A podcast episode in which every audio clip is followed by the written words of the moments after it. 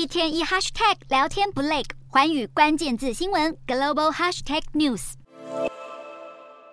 斯里兰卡承受不住经济冲击所带来的恐慌，向国际货币基金申请了救济援助。将近一年过去，这笔救济贷款终于有了下文。斯里兰卡总统威克瑞米辛赫二十二日在国会宣布，国际货币基金同意提供斯里兰卡最多约台币两千一百二十四亿的资金援助。对经济岌岌可危的斯里兰卡可说是一场及时雨，当局也将善加利用这笔资金进行改革、重整债务，逐步解除货物进口限制，让国内经济回到正轨。威克瑞米辛赫也表示，斯里兰卡当局近期将会致力于将以超过百分之五十的通膨率降回到百分之四至百分之六之间。不过，斯里兰卡民众对这笔从天而降的救助金有不同的看法。事实上，斯里兰卡民众不看好这项措施也不是没有原因。由于斯里兰卡长期以来都面临着严重的经济危机，在二零零七年至二零一四年间，时任政府就曾五度向中国贷款建造港口及机场等基础设施，并希望能以此增加国内收入。不过，这项计划却都以失败告终，反而让国内经济雪上加霜。对于长期陷于穷困苦海中的斯里兰卡民众来说，现在殷切期望的是当局政府能够提提出有效解方，并从根本问题上。解决经济困境，将眼光放远，恢复斯里兰卡的经济稳定以及债务永续性。